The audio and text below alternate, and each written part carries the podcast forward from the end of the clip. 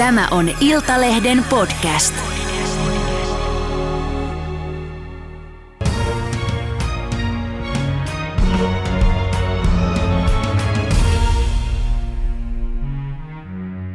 Tervetuloa TV-tähti Roope Salminen. Kiitos. Sut tuomittiin pakottamisesta seksuaaliseen tekoon 18.9. Mennään kohtaa tarkemmin siihen, että mistä sut oikein tuomittiin, mutta kerro ensin se, että minkä takia päätit suostua tähän haastatteluun? Tämä aihe on sulle äärimmäisen kiusallinen. No joo, tämä on ollut jo joulukuusta 2019 julkisessa keskustelussa tämä aihe ja on tämä mulle niinku kiusallisempaa ollut silloin, kun laki on estänyt mua sanomasta tästä yhtään mitään. Ja mä suostuin tähän haastatteluun sen takia, että mun mielestä on hyvä, että ne suomalaiset, ketkä tätä asiaa seuraa, niin saa kuulla suoraan multa rehellisesti, että missä tämä prosessi menee ja miksi. Mm.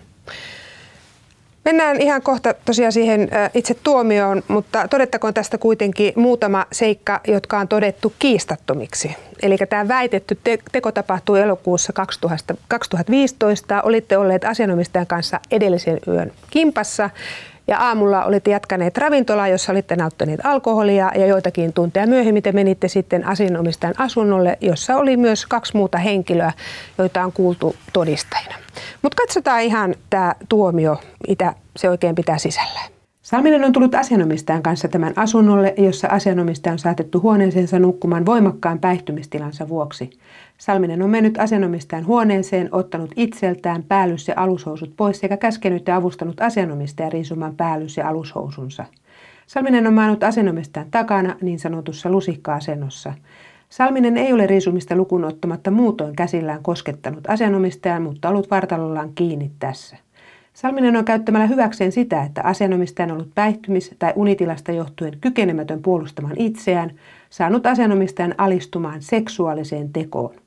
Ottaen huomioon, että asianomistaja on riisuttu siten, että hänen sukupuolielimensä on ollut paljaana, teon on katsottava olennaisesti loukanneen asianomistajan seksuaalista itsemääräämisoikeutta.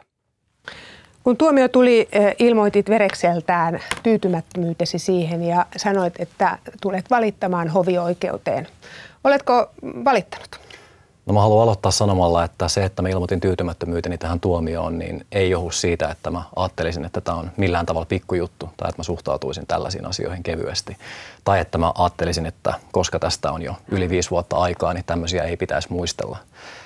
Ja se ei varsinkaan johdu siitä, että mä ajattelisin, että mun toiminta on ollut ää, moitteetonta. Ja mä oon ottanut, että mä pääsen sanomaan tämän ääneen. Ähm, mä en ole toiminut oikein tällöin elokuussa 2015. Mä oon toiminut väärin. Mä oon omilla valinnoillani ja omilla teoillani aiheuttanut toiselle ihmiselle tosi paskan fiiliksen, tosi huonon mielen ja tosi pahan olon. Ja se on asia, mikä mun täytyy kohdata. Näiden puolentoista vuorokauden aikana, mitä me yhdessä vietettiin, niin mä oon lukenut tilannetta aivan täysin väärin. Mä oon nähnyt signaaleja, mitä ilmiselvästi ei ole ollut olemassakaan. Ja mä en ole pystynyt ottaa tätä toista ihmistä huomioon semmoisella tavalla, millä mun olisi pitänyt siihen pystyä. Silloin kun on kaksi henkilöä ja juodaan alkoholia, niin pitäisi olla ihan supertarkka siitä, että kaikesta mitä tapahtuu jää kaikille osapuolille mukava ja hyvä olo. Ja siinä mä oon epäonnistunut. Varsinkin näistä viesteistä, mitkä on julkisuudessakin ollut, niin käy ilmi, että tällä asianomistajalla selvästi on ollut jotain mielen päällä, kun hän on seuraavana yönä tästä meidän yhdessä viettämästä iltapäivästä mulle viestejä laittanut. Hän sanoi esimerkiksi, että tuu meille, tehdään ruokaa, mä haluan puhua siitä, mitä meidän välillä tapahtuu. Mä en ole kyennyt ottamaan tätä vastaan ja mä en ole kyennyt näkemään omassa käytöksessäni mitään keskustelemisen arvosta. Ja sen lisäksi, kun me sitten loppujen lopuksi nähtiin, niin juteltiin tästä aiheesta, missä hän sitten kyllä sanoi, että hän toivoo, että mä en kertoisi tästä meidän yhdessä viettämästä ajasta kellekään mitään. Niin tätäkään pyyntöä mä en kunnioittanut, vaan mä kerroin tästä asiasta eteenpäin. Ja kaiken kaikkiaan mä oon toiminut semmoisella tavalla, millä mun ei olisi pitänyt toimia. Mä oon tällöin tapahtuma-aikana ollut 24-vuotias aikuinen ihminen ja mun täytyy sen takia siitä kantaa vastuu. Jos mä olisin uudestaan tässä tilanteessa, niin mä ehdottomasti toimisin eri tavalla ja mun täytyisi toimia eri tavalla ja se on ihan vähimmäisvaatimus. Ja mä oon todella, todella pahoillani ja mä oon todella pahoillani tälle asianomistajalle ja kaikille niille, ketkä on joutunut tästä aiheesta tulleen keskustelun myötä kohtaamaan semmoisia muistoja, mitä he ei todellakaan haluaisi kohdata. Ja mun, mun käytös on yksinkertaisesti ollut huonoa ja mun valinnat on ollut semmoisia, mitä mä en pysty puolustelemaan enkä halua puolustella millään tavalla. Tässä oikeudenkäynnissä ei ole kuitenkaan ollut kysymys pelkästään tästä, vaan silloin kun mä oon ollut kuulosteluissa ja silloin kun mä oon ollut käräjäoikeudessa, niin silloin mä oon syytetty siitä, että mä olen painostanut tätä asianomistajaa riisuutumaan tai riisunut tätä asianomistajaa, avustanut häntä siinä ja sen jälkeen mennyt hänen kanssaan samaan sänkyyn ilman vaatteita nukkumaan. Koska mä en ole riisunut tätä asianomistajaa, enkä mä myöskään ole pakottanut häntä itseään riisumaan. Sen takia mun ensi reaktio luonnollisesti oli se, että mä en voi hyväksyä tällaista käräjäoikeuden ratkaisua. Mä en, mä en nähnyt mitään muuta vaihtoehtoa kuin valittaa tästä tuomiosta. Kuitenkin mun oma käytös ei ole ollut missään nimessä moitteetonta.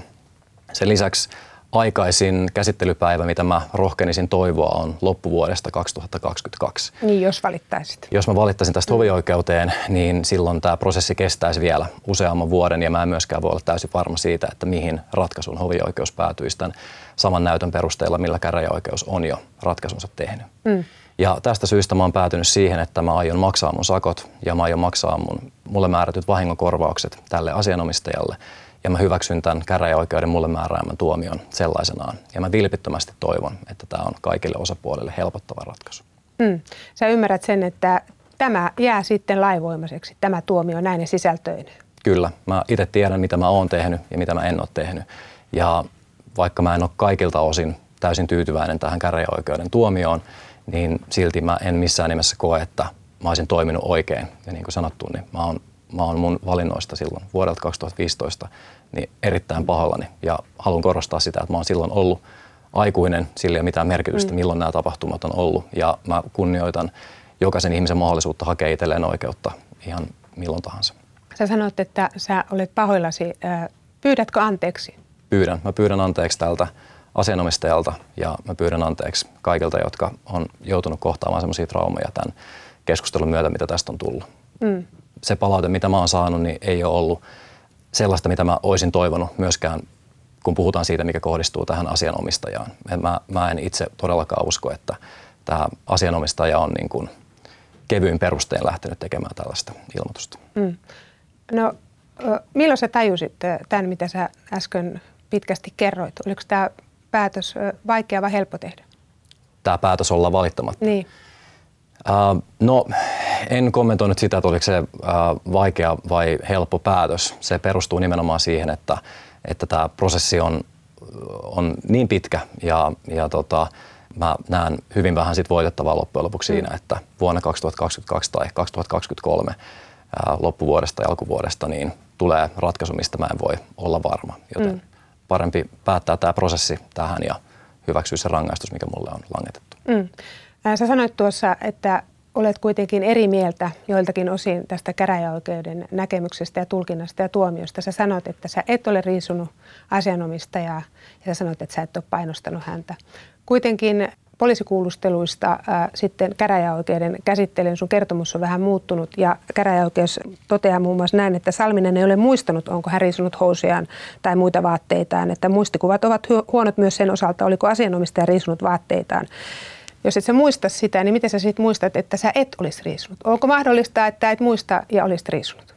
Ei ole mitenkään mahdollista, että mä en muistaisi sellaista asiaa. Että mä oon kuitenkin silloin just viisi vuotta sitten ollut paikalla tässä huoneessa. Ja silloin kun me ollaan vietetty tätä aikaa yhdessä ja menty ähm, tämän meidän edellisen illan jälkeen sitten seuraavana päivänä nukkuu päikkärit tämän asianomistajan asunnolle, niin se ei ole jäänyt mun mieleen sillä tavalla – erikoisena tapahtumaketjuna, että mä olisin täällä kuulusteluissa tuoreeltaan muistanut, että mitä meillä oli päällä, kun me mentiin nämä päiväunet nukkumaan. Mm. Ja sitten kun mä oon, tietenkin tämä on mun elämän varmastikin yksi tärkeimmistä iltapäivistä, ellei tärkein, niin kun mä oon asiaa muistellut, niin sitten käräjäoikeuteen mennessä, niin mun muistikuvat on hieman tarkentuneet, ei kuitenkaan mitenkään merkittävällä tavalla. Mm. Oikeus toteaa sillä tosiaan näin, että ottaen huomioon asianomistajan päihtymis- ja unitilan ei ole pidettävä todennäköisenä, että asianomistaja olisi itse kyennyt riisuutumaan.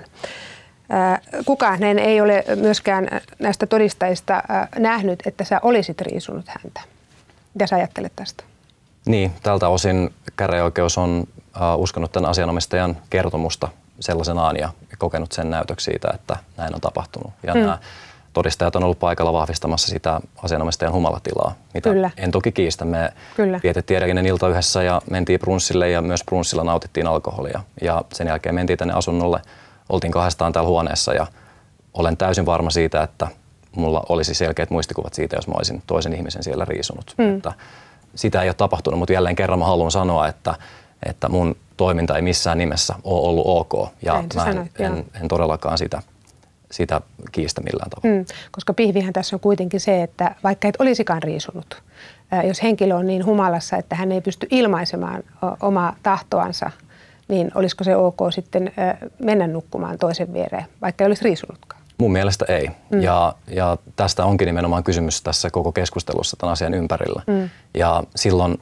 tosiaan mä oon kokenut tilanteen hyvin eri tavalla kuin ilmeisesti tämä asianomistaja on kokenut. Ja mä en ole havainnut tällaista humalatilaa, mikä olisi ollut niin vahva, että se olisi merkittävällä tavalla vaikuttanut hänen kykyynsä ilmasta tahtoaan. Mutta ää, tässä asiassa mun täytyy kunnioittaa prosessia ja, ja tämän asianomistajan näkemystä. Mm. Sä et havainnut, vaikka todistajat ää, on todistanut siellä, että, että oli hyvin sekas ja, ja hyvä, että pystyssä pysyi. niin kuin sanottu, niin mä en ole havainnut sellaista humalatilaa kuin mitä nämä hänen kämppiksensä kertoo nyt mm. havainnoineensa silloin. Että me ollaan vietetty edellinen ilta yhdessä, menty brunssille, keskusteltu siellä ihan normaalisti. Sen jälkeen hän on kutsunut meidät hänen luokseen nukkuu päikkärit ja mä oon mennyt, että mä en ole sillä tavalla siinä humalatilassa siinä seuraavana päivänä mm. niin mitään niin ihmeellistä silloin havainnut. Ja tämä on kenties asia, missä mun olisi myöskin pitänyt ehdottomasti olla tarkempi ja, ja varmistaa huomattavasti paremmin, että, että onhan kaikki ok ja, ja mikä se humalatilan taso oikeasti on. Me juotiin samaan tahtiin, mitä mä pidin silloin ihan normaalina ää, juomistahtina ja, ja en kiistä sitä, etteikö alkoholi voi vaikuttaa eri tavalla eri henkilöihin. Mm, totta kai.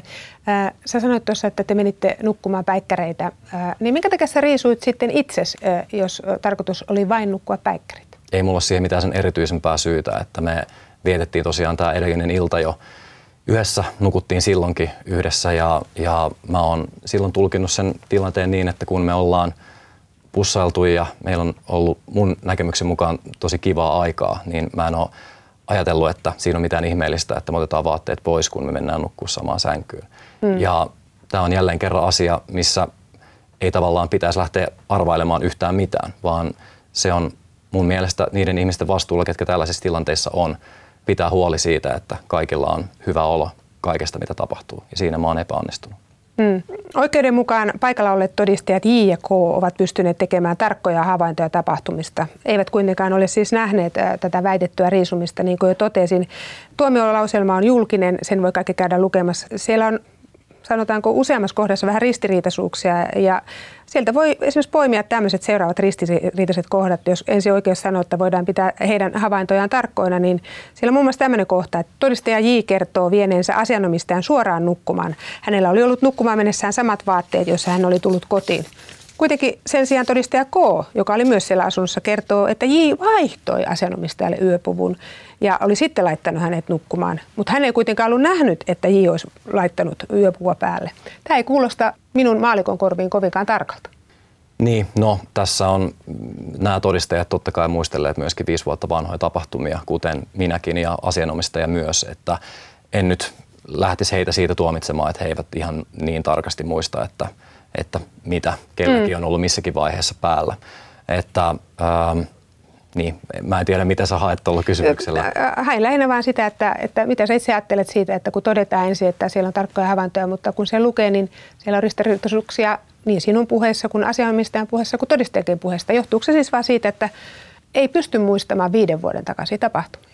Muisti on myöskin totta kai niin kuin plastinen asia, mutta näiden todistajien osalta niin totta kai mä nyt olin muutenkin kenties pettynyt siihen, että miltä osin sitä näyttöä tarkasteltiin. Että esimerkiksi vaikka just todistaja, joka oli edellisenä iltana paikalla ja kertoi siellä äm, omat havaintonsa, jotka oli aika lähellä niin kuin niitä mun havaintoja ja aika kaukana siitä, miten asianomistaja on sen illan kokenut, niin hänen todistukselleen ei annettu minkään näköistä painoarvoa. Mutta että käräjäoikeus tekee ne ratkaisut, mitkä käräjäoikeus tekee ja ää, en mä usko, että se tällaisiin pieniin Ei. asioihin siellä nyt kaatuu jälleen kerran muistella viisi vuotta vanhoja asioita ja, ja, ja ihmiset ei nyt ihan täysin varmoja varmasti voi olla, mutta asian ydin on joka tapauksessa mun mielestä se, että mikä olo siitä on jäänyt Kyllä. toiselle osapuolelle ja kiistatta se olen minä, joka sen olon on myöskin aiheuttanut. Mm.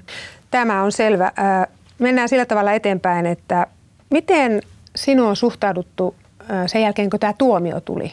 Miten ihmiset on suhtautunut ja oletko saanut minkälaista palautetta? Ei puhuta asianomistajan kohdistuvaa palautetta, vaan suoraan sinun. No ehkä se tuntuisi vähän ö, osoittavan huonoa makua, jos mä tässä nyt kertoisin sitä, että miten paljon mä oon tästä joutunut kärsimään tästä, tästä asiasta. Että En hae kärsimystä, vaan lähinnä sitä, että, että onko ihmiset tsempannut sua vai onko he sanonut, että mikä sika?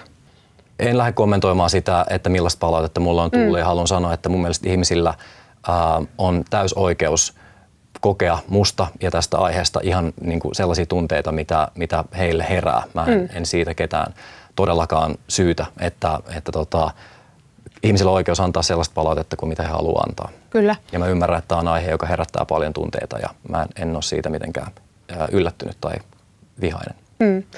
No millä tavalla tämä tuomio on vaikuttanut sun työkeikkoihin? Esimerkiksi, esimerkiksi TV-ssä teet paljon toki muutakin. Sua ei nähty putouksessa, jossa olet monta vuotta ollut juontajana. Uh, joo, ei nähty. Siinä MTV3 päätyi siihen ratkaisuun, että, että on parempi, että joku toinen juontaa sen ja perusteluja en tietenkään osaa sen tarkemmin sanoa, että mikä kaikki on vaikuttanut mihinkin. Mutta totta kai tällainen vaikuttaa ja voi vaikuttaa tulevaisuudessakin. Mä en tiedä, millä tavalla mun elämä tästä jatkuu julkisuudessa.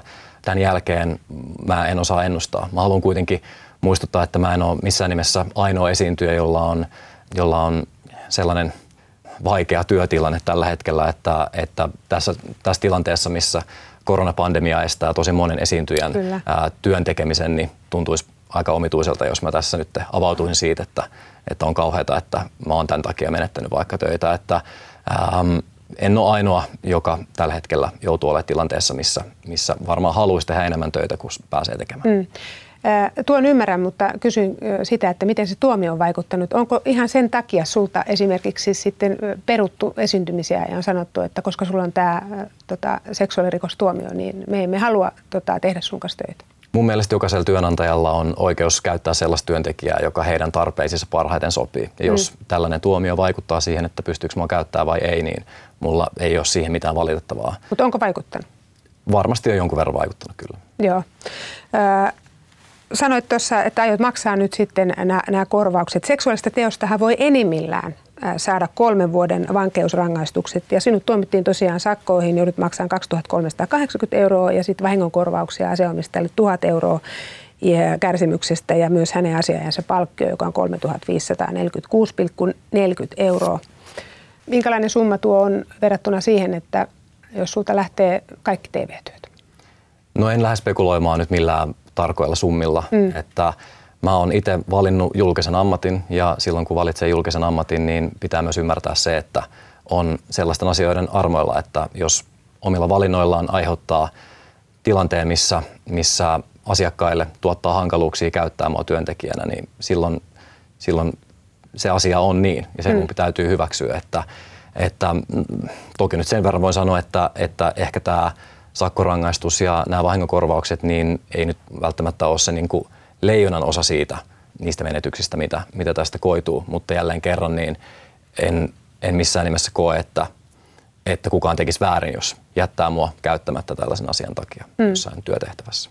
Se on kuitenkin rangaistus myös, jota ei tietenkään käräjäoikeus antanut, mutta näin elämä toimii.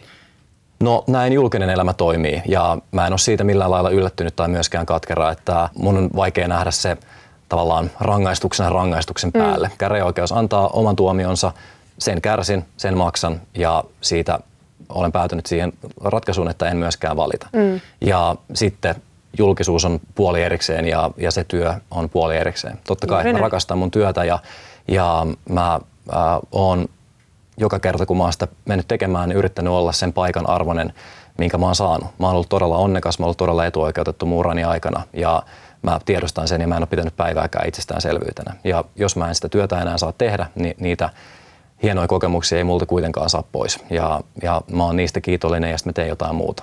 Mm. No miten tämä on vaikuttanut sun perheelämään ja parisuhteeseen?